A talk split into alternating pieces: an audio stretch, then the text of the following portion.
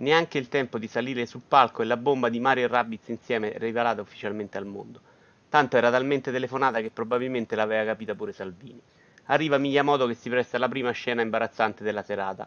Ubisoft, grazie a Dio, non ce ne fa mancare mai. Piange lo sviluppatore italiano, ma non è questo il momento di pensare all'Ivo. Il gioco è uno strategico molto particolare e i Rabbids garantiscono ironia. Io ci credo anche più di prima, che da vedere un gioiellino. Esce il 29 agosto. Si passa ad Assassin's Creed Origins, di cui non si vede molto di nuovo.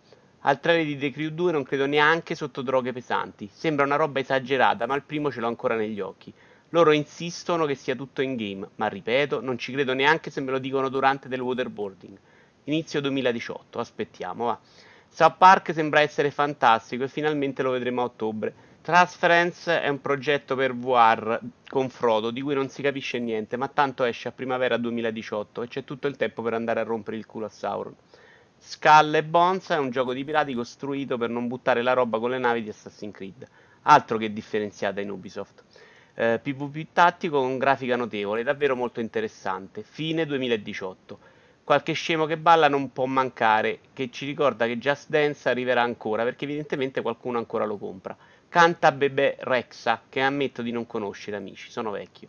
South Park arriverà anche su mobile, ma non ho ben capito di che gioco si tratti. Starlink è un gioco multipiattaforma con le astronavi giocattolo. Esce pure su Switch, che se dobbiamo soffrire dobbiamo farlo tutti si rivede Steep per il quale arriverà una qualche espansione legata alle Olimpiadi.